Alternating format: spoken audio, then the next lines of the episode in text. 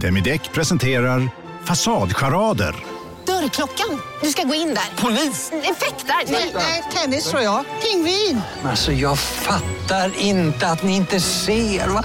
Nymålat! Men det var många år sedan vi målade. Demideckare målar gärna, men inte så ofta. Nu ska du få höra från butikscheferna i våra 200 varuhus i Norden. Samtidigt. Hej! Hej! Tack. Jo, för att med så många varuhus kan vi köpa kvalitetsvaror i jättevolymer. Det blir billigare så. Byggmax. Var smart. Handla billigt.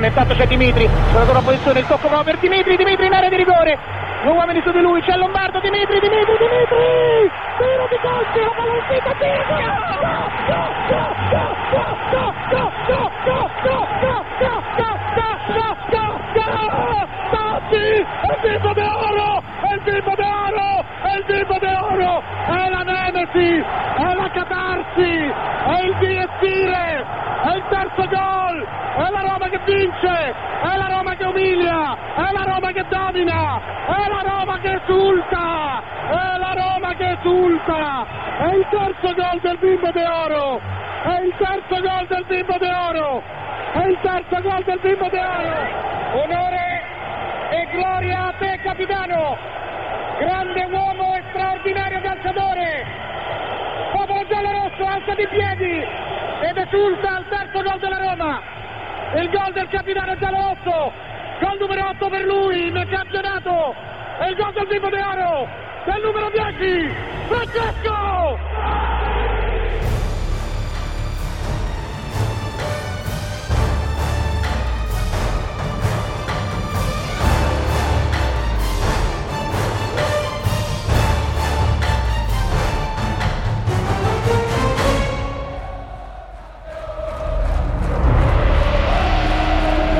Historien är full av katastrofala händelser där vi i efterhand rannsakat oss själva och sagt att det där får aldrig hända igen.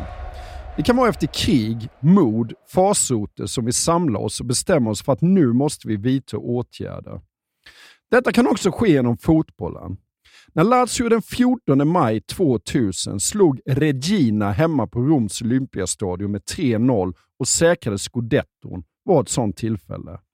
Skammen över att se fel sida av Rom vinna mästerskapet blev för mycket för den vinröda delen av stan och saker började hända. Pengar började rulla, beslut togs, målsättningar sattes. Ja, det här var ju en situation som genererade någon form av livskris för hela AS Roma, för alla som lever med klubben. Och det är nog viktigt att börja med en liten harang om Roms särställning, det som faktiskt gör Rom till en unik stad. För många städer hävdar ungefär samma sak, hävdar ungefär samma mentalitet, påstår att jo, men just vår stad betyder mer än andra och i just vår stad så är befolkningen mer övertygad om detta än på andra håll. Men i Rom så är det verkligen så. Där finns en övertygelse om att världen i grund och botten både börjar och slutar med Rom. Det som händer där är det viktigaste som finns, på många sätt det enda som finns. Och jag tror ju såklart att hela den där hållningen på något sätt grundar sig i faktumet att Rom obestridligen var Caput Mundi, alltså världens huvudstad i ja, minst ett halvt årtusende. Och under den rätt utdragna historiska perioden så blev det ju så att kulturen, tankesättet, religionen, språket och arkitekturen från Rom kom att genomsyra hela den västliga civilisationen. Och visst, drygt 1500 år har gått, men fantomsmärtorna finns kvar. Och de som forskat på detta, de menar ju att myten på något sätt blir självgenererande. Romarna är övertygade om att de är speciella. Och eftersom att de är så övertygade om sin särart, ja, då blir de i förlängningen också speciella, också annorlunda.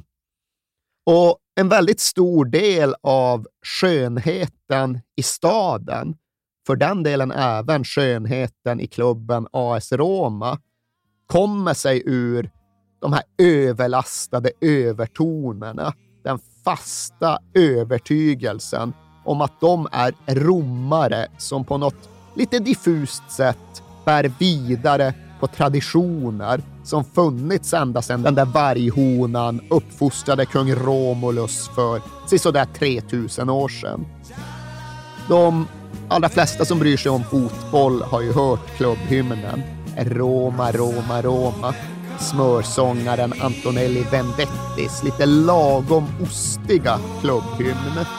Och i den finns då den här nyckelfrasen du föddes stor och stor måste du förbli.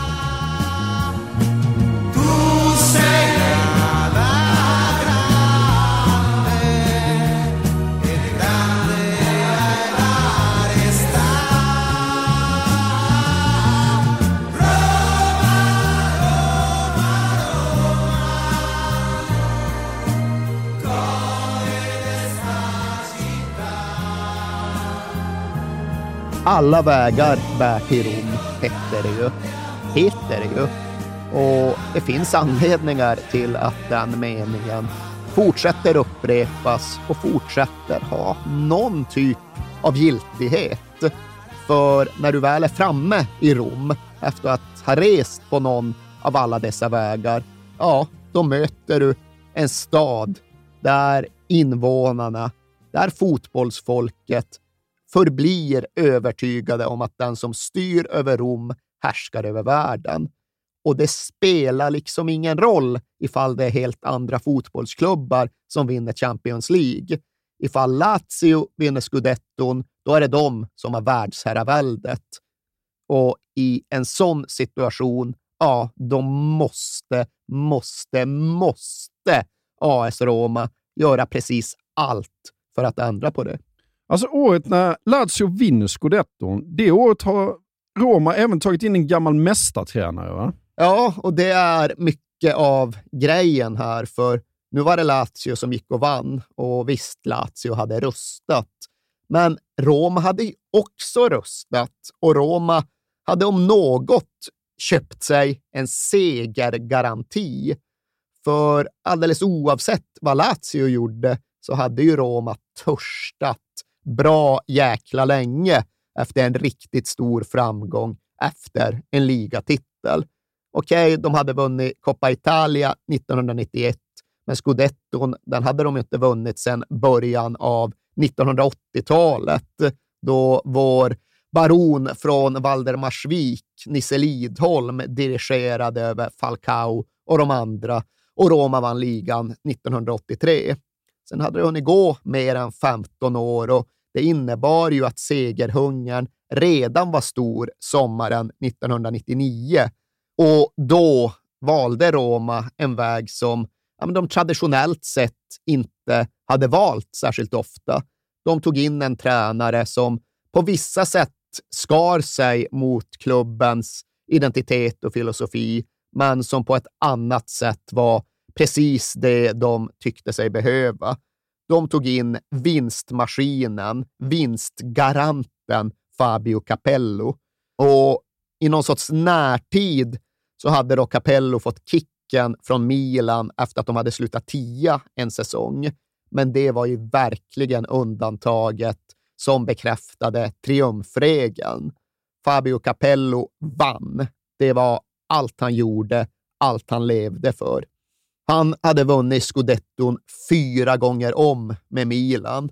Han hade tagit över efter Arrigo Sacchi och bland annat tagit laget ut på en 58 matcher lång svit som helt obesegrade. Han hade vunnit Champions League och han hade ju hunnit med en utflykt till Spanien och till den allra största och mäktigaste klubben och han hade vunnit ligan där med Real Madrid också. Och någonstans var det väl en rekrytering som förmodligen inte ens hade varit möjlig ifall inte Fabio Capello redan hade varit i Rom och blivit uppskattad och lärt sig att älska staden. Han representerade AS Roma som spelare på 1960-talet. Helt okej okay, tydligen. Spelade som en trafikpolis, påstås det. Och hade det inte varit för den spelarsessionen, ja, då hade förmodligen Fabio Capello legat utanför Romas räckhåll. När Fabio Capello blir klar för Roma, ja, då har klubben precis haft några säsonger med den bohemiska bömen Zdenek Zeman. Och Zeman låg ju väldigt nära någon form av klassisk romaitisk självbild. Det var actionpackad fotboll, det var offensiv fotboll, det var lite naiv och nästan till romantisk fotboll som gav väldigt mycket att glädjas åt, men som inte gav några titlar. Okej, okay, under Zeman hade de gjort flest mål i serien två år i rad, men de hade inte på riktigt varit nära att ens hota om att vinna titeln. Nu hade den vägen nått sitt slut och Zeman skulle ersättas av mannen som på många sätt var hans motsats. Fabio Capello, ja, han gillade att säga att han minsann bara brydde sig om att korsa mållinjen först. Allt annat är poesi. Allt det där som Zeman ägnade sig åt, allt det där som utgick från att vara offensiv och göra mål. Poesi. Ingenting för honom. Och Roma var vid en punkt då de var mogna för att höra den typen av snack, att hänge sig åt den typen av fotboll. Klubbikonen själv, Francesco Totti, han hade gillat Seman, men lika fullt. När beskedet kom att Capello skulle ta över, då säger han själv att ah, han bara kände sig för att liksom sätta sig i bilen, kasta sig ut på vägarna, åka runt i rondellerna och tuta. Det var en seger innan de ens hade vunnit. De hade fått själva emblemet för vinst, själva personifieringen av seger. Och som Totti kände och som Totti sa, ingen tar in Capello för att komma tvåa. Kommer Fabio Capello, ja, det innebär det dels att klubben är fast förvissad om, helt övertygad om att det är dags att faktiskt vinna och mer därtill accepterar faktiskt Capello att skriva på ett avtal, ja, då är ju hans bild, hans uppfattning att klubben och laget faktiskt är redo. Det var dags att ta sista klivet och ja, där befann sig egentligen AS Roma redan sommaren 1999.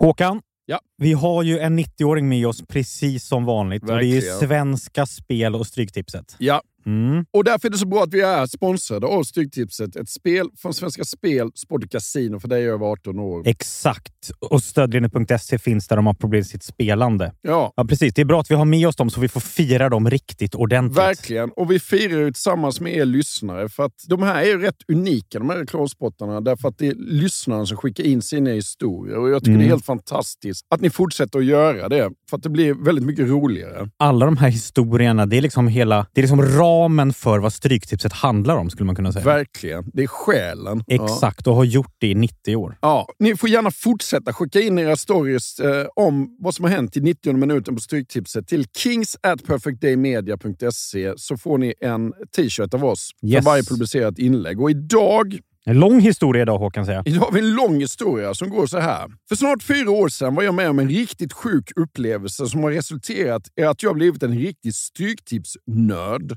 Det var coronatider och Premier League-premiär. Jag och min sambo skulle hem till svärföräldrarna på middag, men innan vi åker dit hinner jag lägga en liten slumpartad 64-raderskupong. Championships-matcherna var det bara att blunda, chansa och hoppas på det bästa. Men Premier League har man ju lite kunskap om, så där vågade man tro på skrällchanser.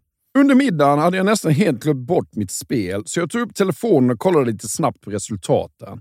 Vad fan, alla första tio matcherna har ju gått in, så man var ju med i allra högsta grad. Jag slog igång tvn, såg på när Degerfors krossade Jönköping och 11 rätt var ett faktum. Nästa match var Liverpool-Leeds och där satt jag med ett kryss då Leeds var tillbaka igen i Premier League och vill nog ge Liverpool en utmaning.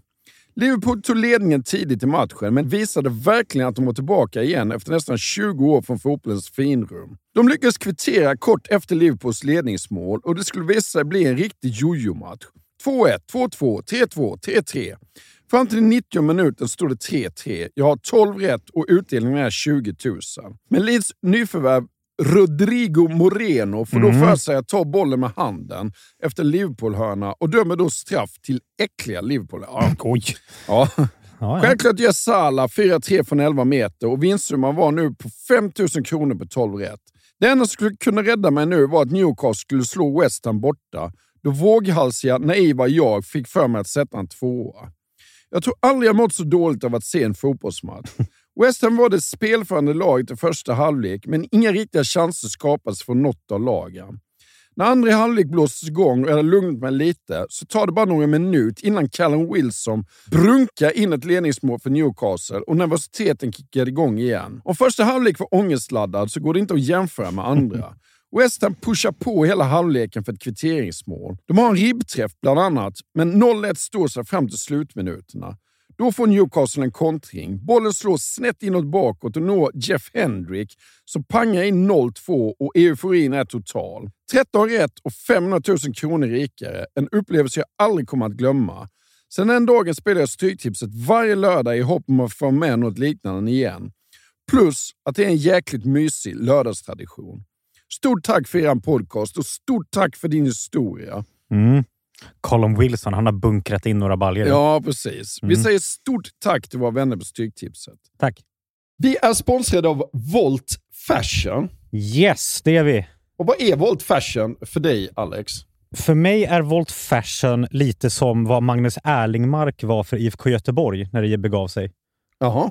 Mm. Göteborg kunde ju använda Erlingmark precis överallt på fotbollsplanen. Han var överallt. Ja. Ja, och lite så i Volt Fashion, för det är ett multibrand-utbud för män.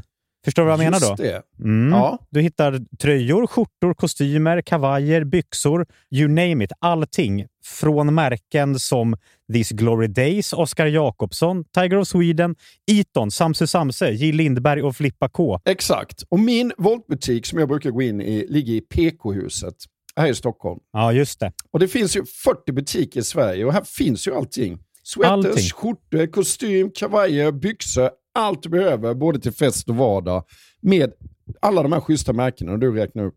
Och nu är det ju dags för festligheter. Våren är väl ändå här, det måste vi säga.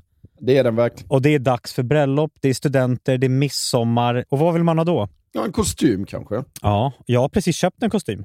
Jaha. Från These Glory Days. Jaha. Jag brukar köra på Edvard-kostymen. Ja, och det är alltså en ullblandning. Det tycker jag är ett måste i kostym. Jag gillar inte linne och sånt där, utan det är ull som jag gillar. Och så måste det vara regular fit, inte slim fit på mig. Nej. gillar när det liksom är lite mer rakt och, och stiligt. Så den har jag gått loss på. Jag gillar ju Oscar Jakobsson. Ja, ja, ja, ja. Svenskt, skönt och där kan jag även tänka mig linne faktiskt. Och sen är det ju så här att du behöver ju faktiskt inte gå in i en faktisk butik, voltbutik, även om det finns ganska många. Utan du kan ju gå in på voltfashion.com och där hittar du hela utbudet och, och kan bara klicka hem det istället. Så klicka in på voltfashion.com och eh, välj din kostym för våren och sommaren helt enkelt. Ja, vi säger stort tack till Volt Fashion. Alex, vi pratar ju om Blackburn och då måste jag fråga dig, vad kör Alan Shearer för bil? Ja, precis. Ja, vi pratar om Blackburn den här veckan. Ja. Eh, ja. Alan Shearer. Jag ska, jag ska nog googla det faktiskt. Gör det. Jag tänker mig att han kör en riktigt sån, alltså en, en diesel. Nej, alltså det som bara jag. spottar ut. Jag tror, jag tror Sherry är en eh, riktig elkille. Faktiskt. Vad heter Blackburn? Lank, Lancashire. Lancashire. Lanc ja, exakt. Där åker han runt. Runt, runt en gammal dieselhäck. Men jag ska, Ja. jag ska googla faktiskt. Ja. Kolla. Då ska vi se. Alan Shearer Lifestyle. Alan Shearer Car. Audi RS Q8 kör Ja. han till vardags. Hybrid. Det är ju ingen dålig bil. Hybrid. Ja, 600 hästar. 3,8 sekunder på 100 meter. ja, 100 meter är det inte. 100 100 kilometer i timmen. ja. Vridmoment 800 NM. Men Säger mig varför pratar vi om ingenting. detta? För att vi är sponsrade av Kala. Ja, och på, det är mycket möjligt att han har insett hur jäkla smidigt det är att köpa sin bil på Karla. Exakt. Hur skulle Alan Shearer säga Kala med C? Karla. Carla. Karla. Ja. För att vi har ju eh, i tidigare eh, spottar berättat om att det är världens bästa biltjänst. Mm, Med 4,8 i. Trustpilot. Mm. Därför att vi som tycker det är jobbigt att köpa och sälja sin bil framför allt, med allt mäkt det innebär, så innebär Karla att de sköter allting åt dig. Mm. Så går du i eh, tankar med att sälja din bil och kanske vilja skaffa dig en elbil eller en elhybrid så ska du gå in på karla.se. Jag är lite sugen på att skaffa en laddhybrid. Ja. En sån Audi. Ja, ja, ja. Jag tror inte riktigt att jag kanske har råd med det den. tror jag inte du riktigt men har jag, men råd jag tror att Karl har ett bra spann på bra eh, laddhybrider faktiskt. Ja. Mm. Om du går in på karla.se och knappar in din bils info så får du en snabb och gratis värdering och ett bud på din bil. Mm. Väljer du att acceptera budet så får du gratis upphämtning av din bil i hela Sverige. Just det. Och pengarna på kontot direkt vid upphämtning. Mm. Alltså det kan inte bli smidigare än så. Och Karla sköter allt från pappersarbete till dammsugning av baksätet. Ja, alltså det, det Det slipper jag världsklass. gärna. Alltså. Ja. Och när du ändå är i farten så kan du kika om du hittar någon ny drömbil på Karla.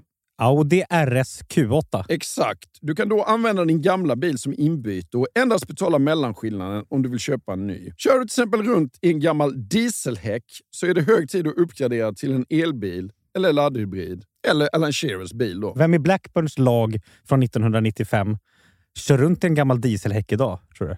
Nej, jag tror faktiskt ingen gör det. Tror du inte? Nej. Ja, jag tror i alla fall att anfallspartnern där till Alan Shearer, Chris Sutton, han kör runt en gammal dieselhäck. Ja, då är det hög tid för honom att gå in på karla.se. Verkligen. Vi säger stort tack till karla.se. Tack.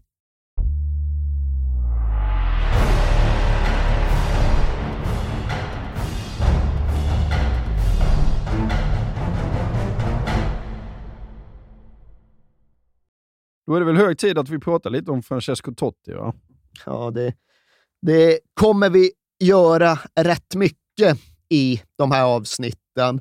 För ja, visst, Gabriel Battistuta, han var upphöjd till förgudligande i Florens. Men ändå så går det ju faktiskt inte att jämföra med hur upphöjd och hur förgudligad Francesco Totti redan var i Rom. Han var bara 24, men redan kapten för sitt Roma.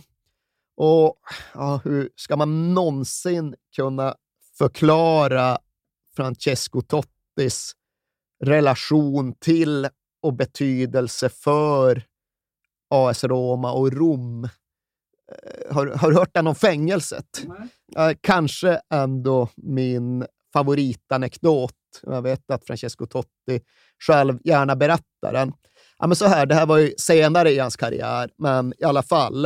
Eh, det finns ett fängelse i Rom som heter Rebibia-fängelset.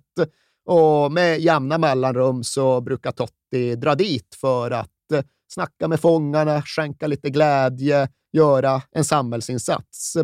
Och vid ett av de här besöken så ja, men, höll han något litet anförande och fångarna lyssnade med glatt humör. Och när det väl är klart så blir det att stanna kvar ett tag för att skriva autografer och liksom ta lite selfies på de telefoner som nu finns tillgängliga och köra hela den där prylen.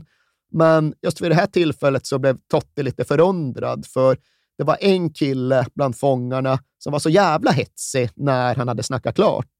Han skulle direkt fram och ta den allra första bilden och det var jätteviktigt. Och, liksom, ja, men ta det lugnt. Alla får sina autografer, alla får sina bilder. Det liksom, finns ingen anledning att börja trängas här. Liksom, Ta det lugnt. Och han förstod inte varför den där killen hade så bråttom. Han förstod inte heller varför han tilläts ha så bråttom. ung kille, var spenig kille. Varför har den här jäveln sån status? Och varför står de andra fångarna liksom mest bara och, och liksom garvar överseende när han tränger sig före i kön? Men först i kön trängde han sig i alla fall och så fick han ta sin bild med Totti. Och när det väl var gjort så undrade liksom Totti vad, vad handlade allt det där om? Varför var det så jävla rush?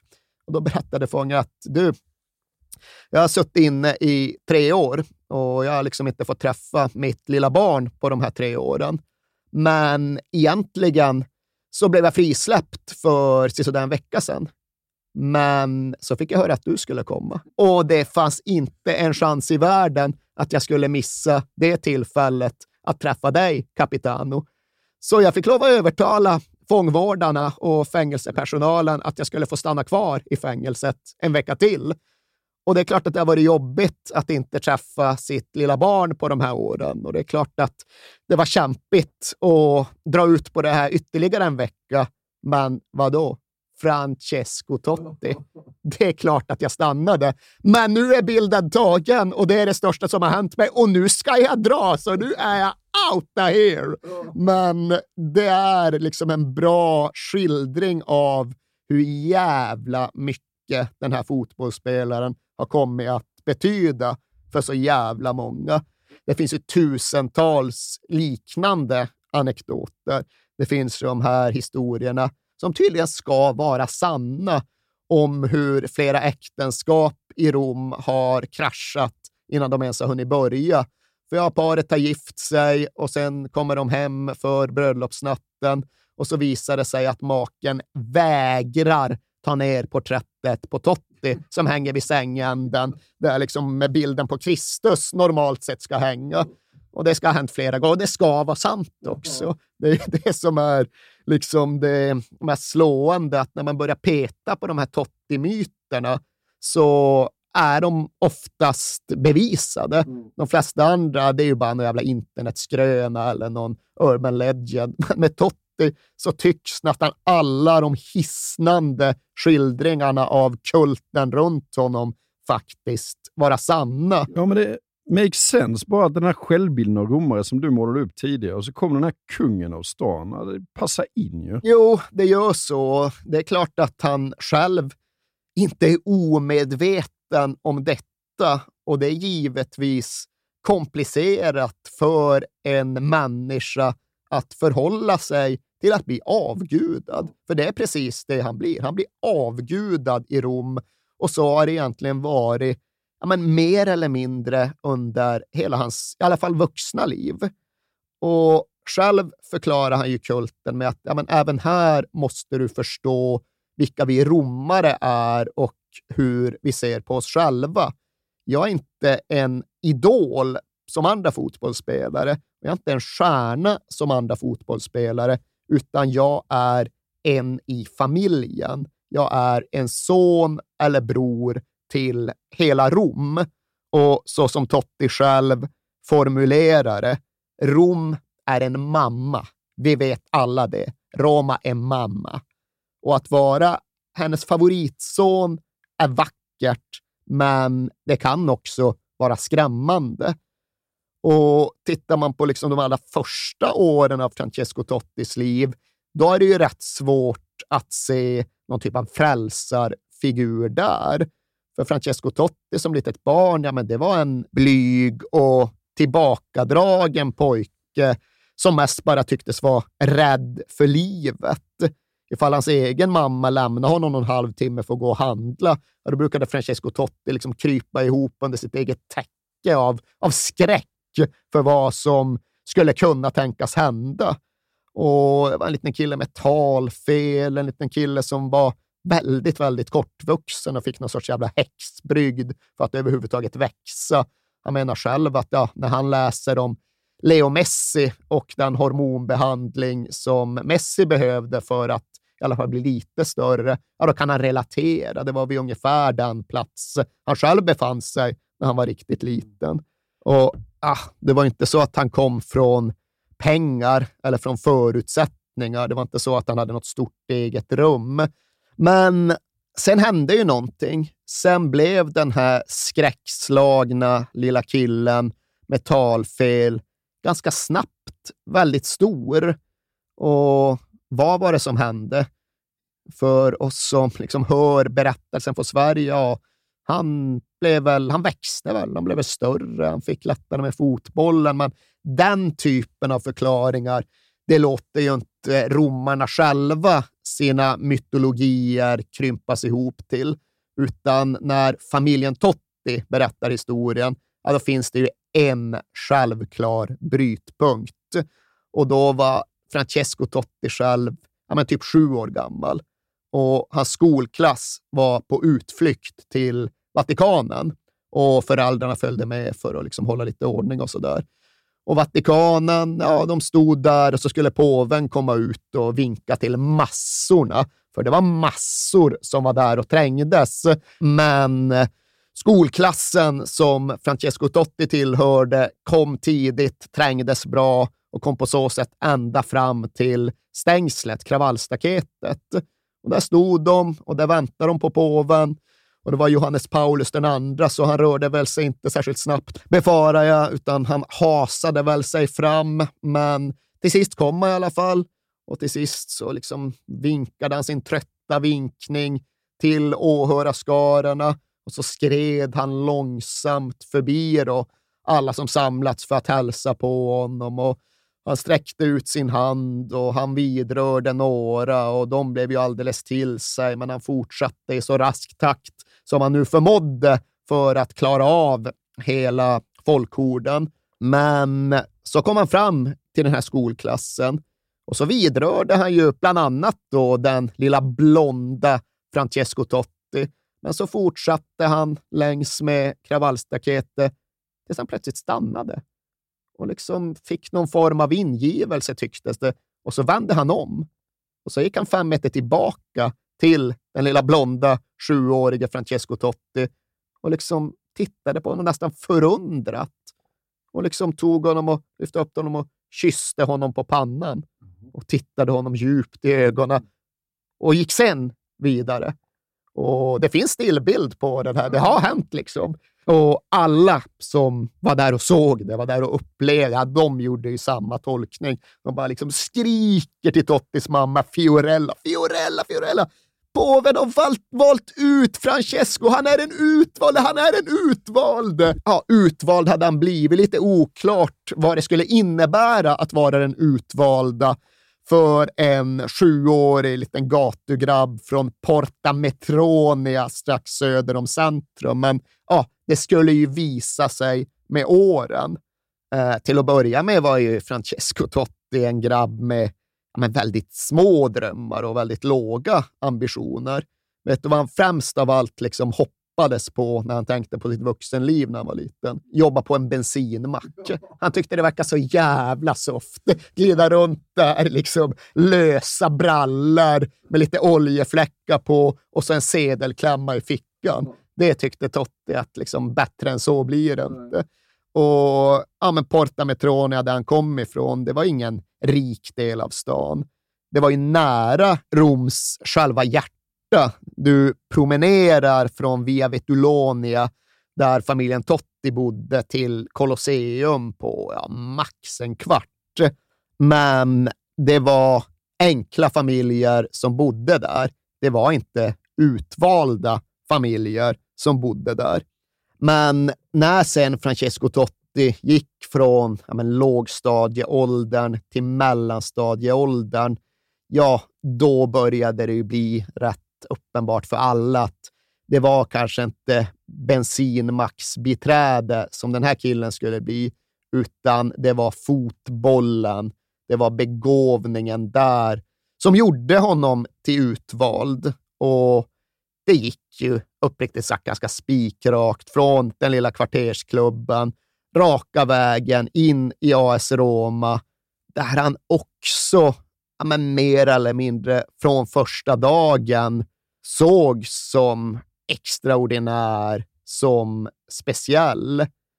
När den gamla klubbpresidenten Dino Viola, alltså presidenten före Franco Sensi, gick bort, då bestämde klubben att Francesco Totti, som väl då kanske var 15, skulle vara en av kistbärarna för att på något sätt den gamla klubbpresidenten skulle föras till vilan av Romas själva framtid. Och Francesco Totti debuterade ju då i A-laget när han fortfarande bara var 16 år gammal. Det var det här som åsyftades. Det var det här som menades. Det var på det här sättet han var den utvalda. Det var fotbollen som skulle föra Francesco Totti till okända höjder och det var genom fotbollen han skulle ta en hel halv stad med sig. Och nu är vi som bekant framme vid sommaren 2001 och Francesco Totti är kapten för Roma, men han är alltjämt bara 24 år gammal och han bor fortfarande hemma hos mamma och pappa på Via Vetulonia i Porta Metronia. Han sitter i ett garage och spelar kort med sina vänner när han kommer hem från fotbollen och på något sätt är det inget konstigt med det. På något sätt är det precis just det som får hela mytologin runt Francesco Totti att hänga ihop. För anledningen till att han kunde bli så ofattbart stor i Rom, det är väl just det här med att han var, han är en ikon som på samma gång klarar av att rymma alla Roms motsägelser, som kan bära alla stadens klichéer. Han, liksom, han är gudalik erövrad av fotbollsvärlden och mammas lilla kille från kvarteret på en och samma gång. Han är både rackarunge och numera familjefar. Han är kanske lite trögfattad, men han är samtidigt extremt kvicktänkt på samma gång. Och det är väl så där som man brukar säga, men ännu mycket mer den här gången med den här grabben. Francesco Totti, ja, men, han spelade inte för Roma. Francesco Totti, han var Roma. 44-28, palla con colpo di testa di Marco Del Vecchio, pallone per Francesco Totti, gestisce un bel pallone, intanto c'è Dimitri, sulla loro posizione il tocco va per Dimitri, Dimitri in area di rigore, due uomini su di lui, c'è Lombardo, Dimitri, Dimitri, Dimitri, tiro di colpi, la palloncina, tiro,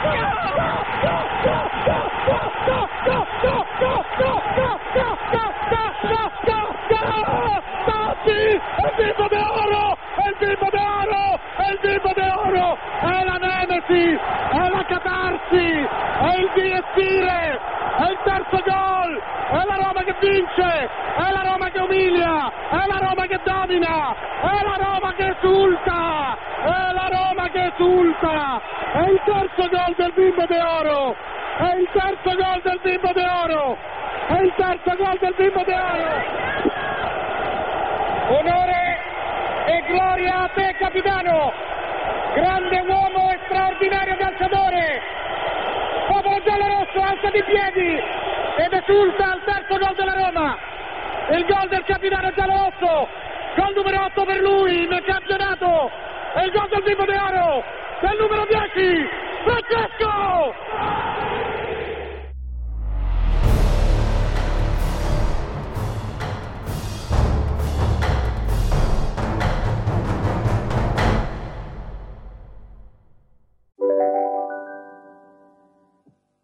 Hej, Synoptik här. Visste du att solens UV-strålar kan vara skadliga och åldra dina ögon i förtid? Kom in till oss så hjälper vi dig att hitta rätt solglasögon som skyddar dina ögon. Välkommen till Synoptik. Dåliga vibrationer är att skära av sig tummen i köket. Ja! Bra vibrationer är att du har en tumme till och kan scrolla vidare. Alla abonnemang för 20 kronor i månaden i fyra månader. Vimla! Mobiloperatören med bra vibrationer. Välkommen till Momang, ett nytt smidigare casino från Svenska Spel, Sport och Casino där du enkelt kan spela hur lite du vill. Idag har vi en stjärna från spelet Starburst här som ska berätta hur smidigt det är. Jaha, så smidigt alltså. Momang, för dig över 18 år. Stödlinjen.se. Okej Erik, dags för min favoritpunkt. Gå igenom laget. Jo, det ska jag berätta. För det är mycket riktigt så att Capello har fått lov att förstärka den genom att handplocka ja, sina drömvärvningar. Samtidigt är det också så att ifall vi nu drar igenom truppbolag som vi brukar bakifrån, så inleder vi med den kanske allra svagaste länken. För i mål för Roma stod Francesco Antonioli, en norditalienare från Lombardiet. Och han hade varit Italiens andra målvakt i EM 2000, men fick ändå lov att betraktas som ett osäkert kort, en svag länk. Roma skulle behöva vinna matcher och titlar trots Antonioli, lika mycket som de gjorde det tack vare Antonioli. Det var misstanken för 20 år sedan. Det förblir faktiskt sanningen även idag. Men framför Antonioli såg det sen egentligen bara starkare och starkare ut ju längre framåt i planen vi kommer. Backlinjen hade Capello sett ett behov av att förstärka, för det fanns ett problem i att den självklara mittpunkten nu började ja, men, bli lite väl gammal.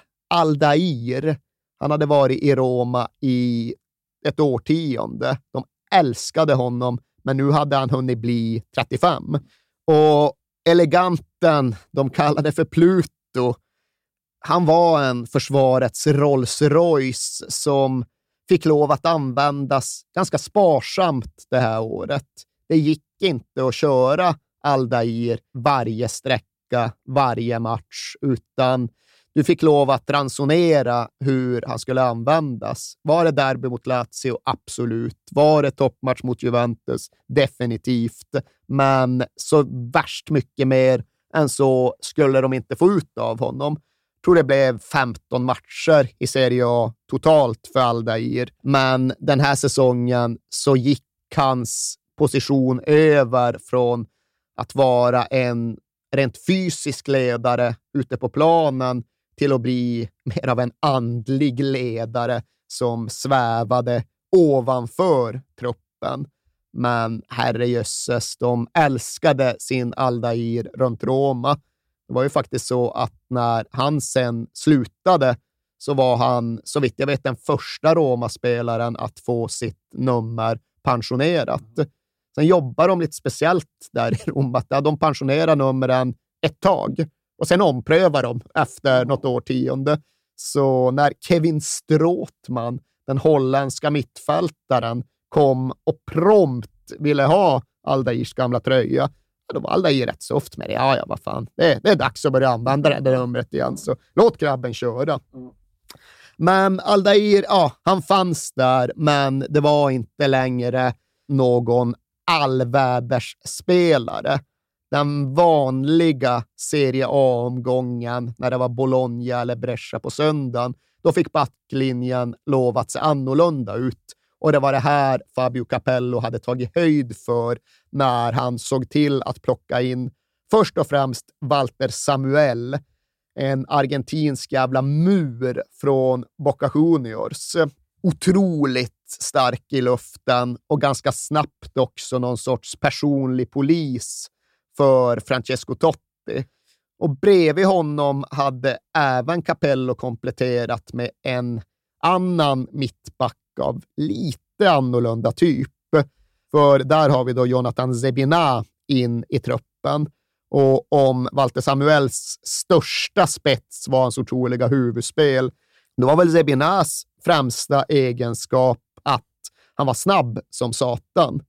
Sen var inte han en lika bra mittback som Walter Samuel. Han var inte en lika uppskattad mittback som Walter Samuel, utan han var lite misstagsbenägen och det fanns liksom en anklagelse om att han fick spela lite mer än han borde eftersom att han var Capellos favorit och liksom det var Capello som hade investerat förtroende för att hämta in honom. Men helt okej, okay. alltså bra mittback, passade väl in i laget, även om man kanske inte riktigt passade in i gänget. För Sebina tillhör då de här fotbollsspelarna som har blivit omskriven för att han inte var som andra fotbollsspelare. Han var ju något av en snobb, alltså en dandy, mm. som gled runt och var sprättig nyttig. Och Rom är ju en stad som värdesätter skönhet, men även i en sån fotbollsstad stack sig Bena ut med liksom sitt konstintresse och sina upphöjda ögonbryn. Han kom även att öppna något konstgalleri efter karriären, men ifall han hade moralisk rätt att göra det, det får ni fan fråga Simon Bank om istället, för det har jag ingen aning om. Men eh, han var nyttig och värdefull och ingick normalt sett i den trebackslinje som Capello då utgick ifrån och som även inkluderade brassen Zago. En ja, men klassisk brasiliansk mittback på så sätt att han både kunde spela hårt och smutsigt, men samtidigt även kunde behandla en boll och se rätt jävla elegant ut. I Roma så hade han vunnit i status på att spotta mot en motståndare. Och det brukar man ju inte göra. Liksom spotta på någon annan, det tycker alla är vidrigt och förkastligt. Även de som håller på just det laget. Men det Zago hade gjort hade varit att han hade spottat på Diego Simeone i ett derby. Och då är det okej. Okay. Då är det mer än okej. Okay. Då blir du upphöjd därefter. Och som sagt, tre mittbackar och två wingbacks som vi numera känner om. Två Zagueiros som bland annat Cafu då kände sin position. Och det är klart att där hittar du en av lagets absoluta styrkor. Cafu var ju inte bara en bra högerback eller en bra höger wingback, utan Cafu var ju bäst. Ja. Cafu var bäst i världen. Och det är lite märkligt att Eh, konstatera att han ju faktiskt misslyckades i Real Zaragoza när han först flyttade till Europa. Men det innebar då att Roma kunde göra ett jättekap när de plockade in honom efter att han hade varit tillbaka i Palmeiras och studsat. Och alla vet ju att Cafu, han kunde minsann täcka en hel korridor innan det var på modet att täcka hela korridorer. Och han fick ju heta Il Pendolino i Italien. Han var pendeltåget mm. som tuffade upp och ner och aldrig missade en station. Men jag vet inte fan om han någon annan gång tyckte det var så roligt med fotboll som han gjorde i Capellos Roma. För många andra, de fick kanske lite strikta defensiva tyglar och uppgifter. Men Cafu släpptes ju fri. Han var inte en högerback i ett brasilianskt 4-4-2 med diamant, utan han var Zagueiro, han var wingback, han var offensiv i sin uttolkning av rollen. Och det var ju ofta så att han låg i linje med Batistuta allra längst fram i planen. Och Totti älskade såklart Cafu, men han hade en frustration och det var att han ofta skenade iväg så snabbt längs kanten att när väl Totti hade möjlighet att släppa iväg bollen, ja, då var Cafu redan offside. Han hade dragit iväg på ett sätt som innebar att han redan var bakom motståndarnas backlinje. Jag gillar också att alla beskriver honom som världens mest underbara människa också. Alltid så glad och trevlig och positiv. Och ja. ja, nej, där vilar inga ledsamheter. Eh, en brasse, men inte på liksom det här struliga Romario-sättet, mm. utan Cafu var ju en man som tolkade sin tro på ett annat sätt och liksom var gudfruktig men glad, mm. kändes det som. Och ja, han var ju bäst i ligan som ytterback, wingback, men till vänster var fransmannen Vincent Candela inte så där jävla långt efter. Inte riktigt samma liksom, fysiska kapacitet och bara pumpa på längs kanten. Men trots allt gammal rugbyspelare, van att vinna mark och därtill ja, en wingback med fötter som en nummer tio. Han gjorde mycket med bollen och han gjorde en del otroliga mål, inte minst den här säsongen. Han gör bland annat ett mål mot Bari där han liksom ja, men, tar bollen, jonglerar fram den två touch och drar sen iväg en volley i krysset med sin tredje touch. Mm. Så spektakulär på många sätt, bra på alla sätt. Och där har vi då tre mittbackar, två wingbacks, toppklass i allt väsentligt. Men på centralt mittfält, två lite mer sittande spelare. Även där kände Capello att det behövdes en uppgradering. Och det han egentligen ville, det han gång på gång hade försökt med, det var att få in Clarence Seedorf, hans liksom önskespelare från både Milan och Real Madrid. Han skulle ju då bli den där killen på innermittfält som både kunde täcka ytor, vinna boll, men sen även behandla bollen och skapa någonting. Men det gick inte. Det var omöjligt att få loss Sedorf. Så istället blev det Emerson. Och det var, ingen, det var inget dåligt andrahandsalternativ. För Emerson hade ju precis det där som Sedorf också hade. Han kunde täcka ytor, han kunde vinna boll, men han kunde även passa bollen, både kort och långt. Han kunde bryta linjer, han kunde dribbla och gå förbi motståndare. Han kunde bli just den där kompletta mittfältaren som Capello ville hitta. Men det blev ju inte riktigt så för Emerson, för han hade knappt hunnit komma till Roma från Bayer Leverkusen innan han drog korsbandet på vad jag tror var det allra första träningspasset. Och där fick ju Roma räkna bort Emerson. Där fick Emerson kassera i stort sett hela sin första säsong. Och det var givetvis ett jättehårt slag för alla. Men Emerson själv har ofta berättat om hur han ändå muntrades upp, hur han gaskade upp sig efter att han hade närvarat vid någon av försäsongsmatcherna. Roma spelade hemma mot AIK Aten och det allra största jublet, den allra största ovationen, den fick inte Francesco Totti eller någon andra av stjärnorna i startelvan, utan den fick då Emerson när hans namn ropades upp, trots att han inte hade gjort en minut för Roma, trots att han satt där på läktaren och var tvungen att hoppa fram på kryckor. Men ja, han satt i alla fall där med tårar i ögonen när han fick den där hyllningen, den där ovationen, trots att han egentligen inte hade gjort ett dyft och inte heller skulle komma att göra så väldigt mycket den kommande säsongen. Så ja, vad får Capello hitta på istället? Han vet att han har en riktigt bra innermittfältare ändå.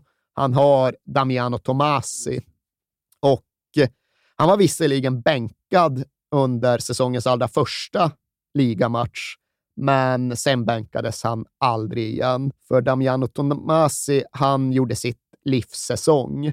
Han var rätt spelklar, han läste spelet väl, men framför allt så sprang han som en besatt. Och därtill var han en ledartyp.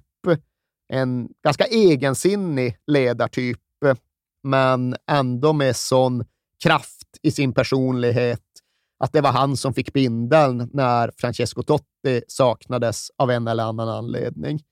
Det där skulle sen komma att följa Tomasi genom karriär och liv, för han blev väl väldigt omtalad när han ja, men försökte avsäga sig hela sin lön när han senare var långtidsskadad. Han tyckte inte att han förtjänade några pengar när han inte kunde delta i matchspel.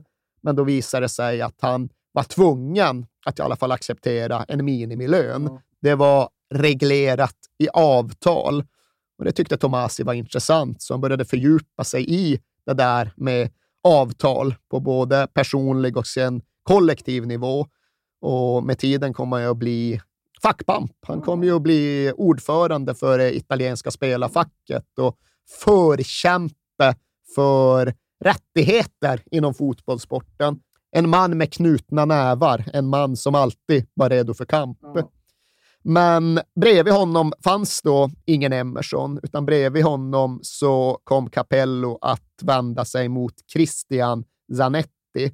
Och det var egentligen inget särskilt med honom. Det var en krigare som sällan gjorde något spektakulärt, men som egentligen aldrig gjorde några misstag och det var en pålitlig innermittfältare som fick förtroendet när Emerson var skadad.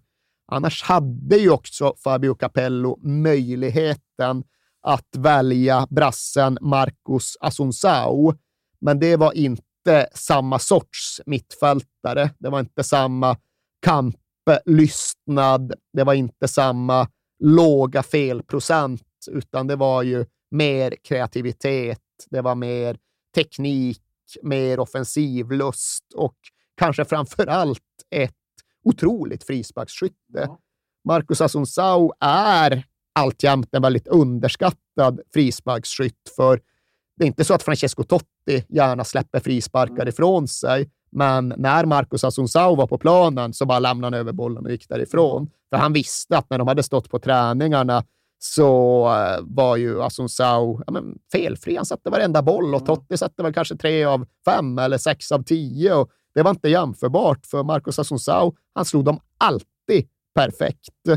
Och många hävdar ju att hade han bara fått spela mer i lite större europeiska klubbar, då hade han varit erkänd som världens genom tiderna bästa frisparksskytt.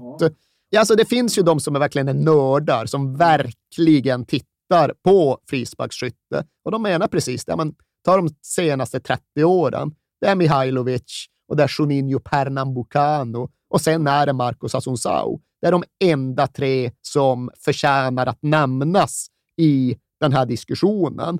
Och börjar man kolla på det så misstänker man att de kanske har en poäng, för allt Marcos Asunsao har gjort är inte dokumenterat. Han höll ju till i den brasilianska fotbollen innan det fanns speciellt många kameror eller ens många statistikblock på de brasilianska matcherna.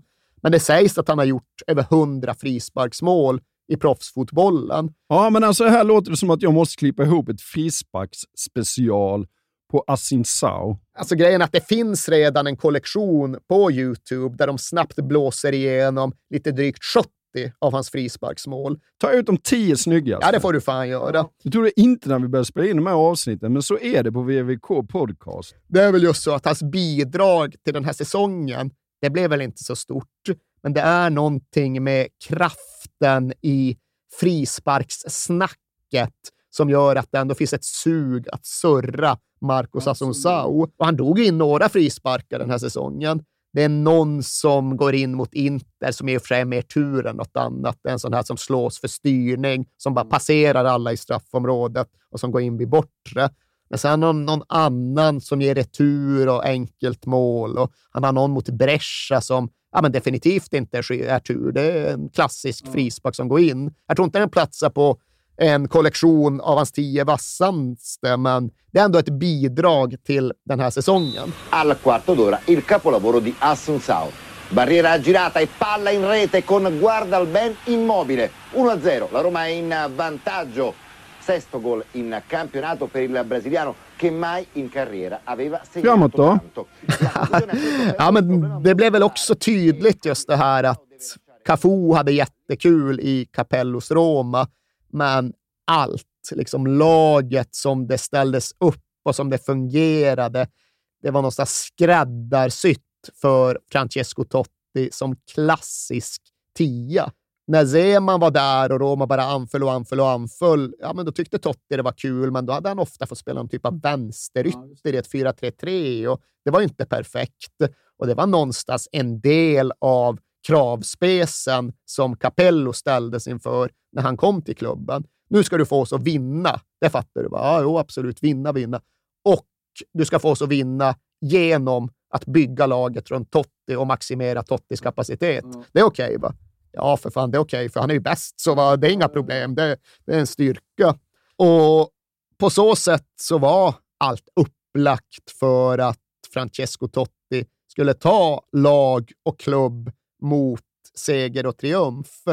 Men det ska sägas att hans första år med Capello hade inte heller varit så speciellt bra. Det hade inte varit prickfritt på något sätt, utan han hade presterat ibland och varit halvdan rätt ofta. Han hade tagit lite väl många kort och liksom varit så odisciplinerad och fått ett par röda. Och det gick inte riktigt ihop med att han då hade fått ärva kaptensbindeln från Aldair.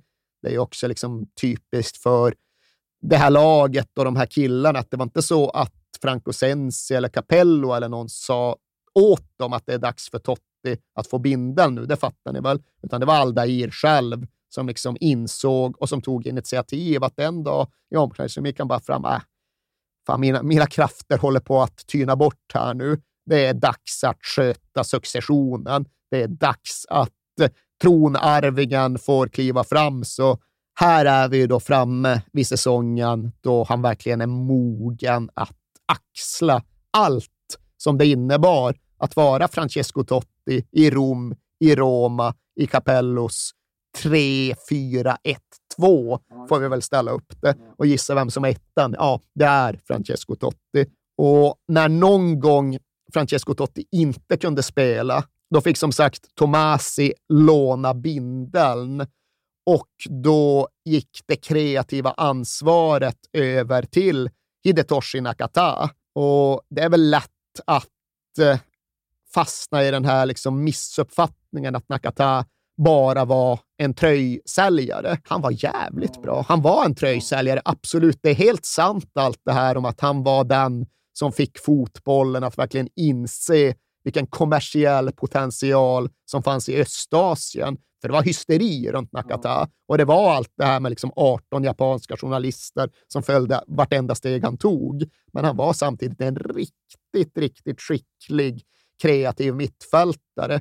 Kunde allt, kunde gå på egna avslut, kunde slå sista passningen, kunde ha fått en mycket större roll och karriär ifall han hade tagit några andra beslut, ifall han kanske inte hade stått i skuggan av Totti under några av sina allra bästa år. Men han var ju också speciell på ett sätt som inte ens Jonathan Zebina kan mäta sig med, för popstjärna vet jag inte, men en man med fler och andra intressen än att bara lira boll och en man som törstade efter lite anonymitet och lite mer tid i skymundan. Du vet att Nakata han avslutade ju medvetet sin karriär i förtid. Det var liksom för mycket, för mycket ståhej, för mycket turbulens och då knappt ens han var 30 när han bara valde att lägga av. Och efter att han har lagt av så var ju det absolut första han gjorde att försöka förvandla sig själv till oigenkännlighet. Liksom, låta skägg växa, låta hår växa, smutsiga kläder, keps och allt. Och sen ge sig ut och backpacka. Ja, liksom, dra ut i världen för att hitta sig själv och resa på riktigt. Inte resa som fotboll, utan resa på riktigt. Och en svensk som gör det hamnar ju alltid på någon liksom jävla strand i Goa eller någonting. Men Nakata var mer ambitiös. Han liksom vandrade upp genom Oman mot den irakiska gränsen och sådär. Eh, det ska sägas att han hade det extra svårt under den här säsongen för att i inledningen så var det fortfarande den här grejen med att max tre icke-EU-spelare fick ställa upp i laget. Och det var ju för det mesta, men det var brassarna liksom. Cafu ska spela, Zago ska spela, Aldair ska spela om han är tillgänglig. Ja, Walter Samuel såklart, Emerson om han... Nakata är långt ner i den prioriteringsordningen och det kostade honom mycket speltid. Och de två där framme då? Ja, vi vet ju att Gabriel Batistuta är den ena, men sen var det delikat hur det skulle bli bredvid honom. För här gick Capello in och var väldigt mycket Fabio Capello. Det fanns ett självklart val att göra. Det fanns ett populärt val att göra, men det tänkte inte Fabio Capello göra.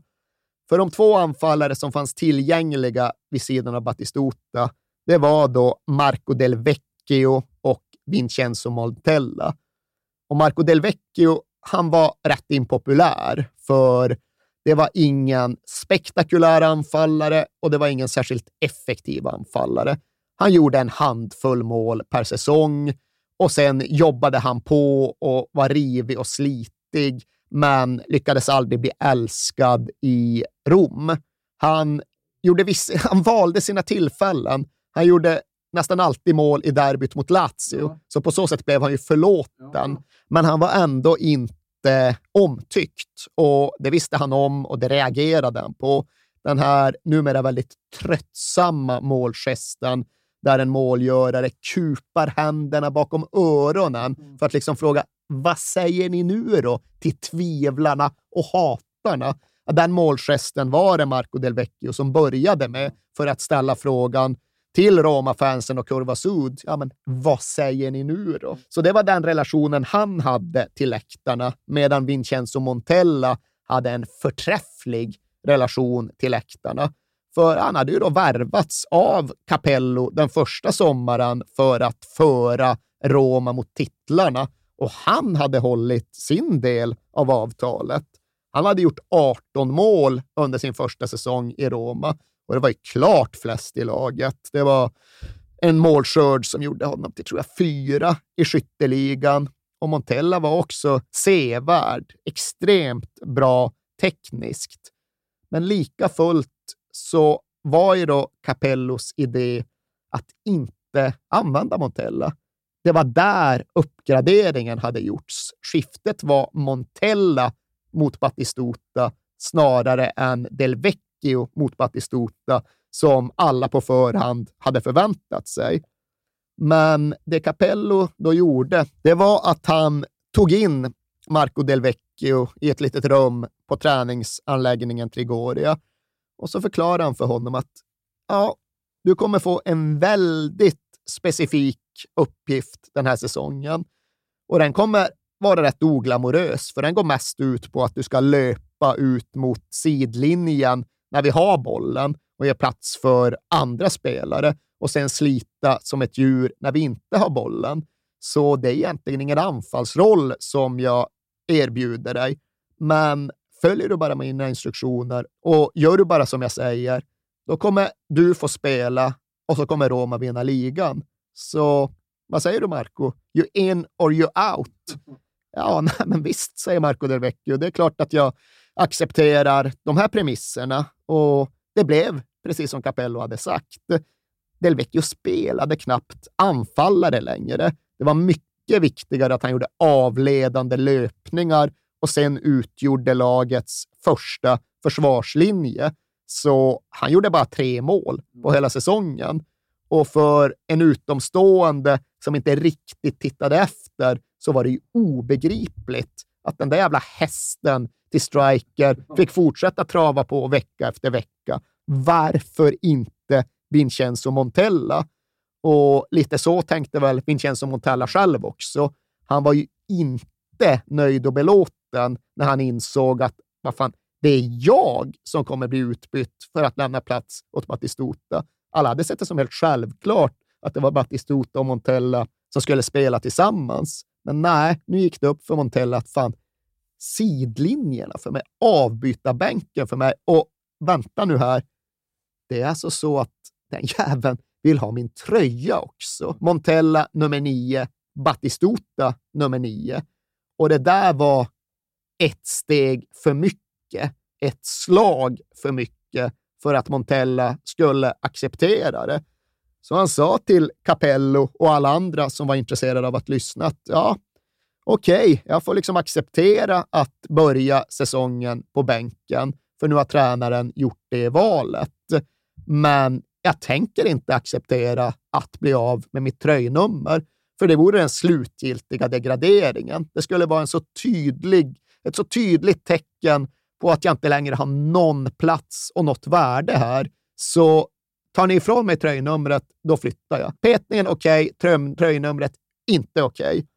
Och Gabriel Batistuta ville verkligen ha nian. Det var viktigt för honom också. Han hade spelat hela sin karriär med nian. Han hade fått någon typ av löfte att ja, men det är klart du ska ha nian om du kommer. Och nu skulle han plötsligt inte det. Så här har vi en stare down. Här har vi ett chicken race. Och här har vi till sist nog en Gabriel Batistuta som är tillräckligt klok och tillräckligt prestigelös för att acceptera att det här kan inte bli frågan som splittrar omklädningsrummet innan säsongen ens har börjat. Jag har startplatsen. Det finns liksom ingen anledning att förnedra den här killen genom att kräva tröjan. Hade han gjort det så hade han ju fått det. Det är inget snack om den saken. Men han backade ner. Han sa att Montella fick behålla sin nia och så tog han, ja men vilket nummer då? 18 va? för att. 9 plus 9 är 18. Ja, 1 plus 8 är också 9. Men 18 valde han och 18 inledde han säsongen med och nummer 18 innebar att någon form av frid sänkte sig över omklädningsrummet på Trigoria. För nu har vi pratat rätt länge om vad som ändå var bra med Romas utgångsläge. Truppen hade förstärkts. Capello hade fått in precis det han önskade sig. Tottis roll och position var klarare än någonsin. Batistuta hade genererat stor och svällande entusiasm. Men med allt det sagt så ska vi inte heller glömma bort att det var en skör och bräcklig entusiasm som Roma kunde utgå ifrån. Den djupa depression som följt på Lazios scudetto, ja, den hade bara varat i halvannan vecka, men den fanns ju kvar under ytan ifall saker och ting inte gick i rätt riktning under början av säsongen. Ja, då var kaoset och kriserna och kalabaliken bara något enstaka resultat bort. Gå med mig Bakom skuggor ser du solen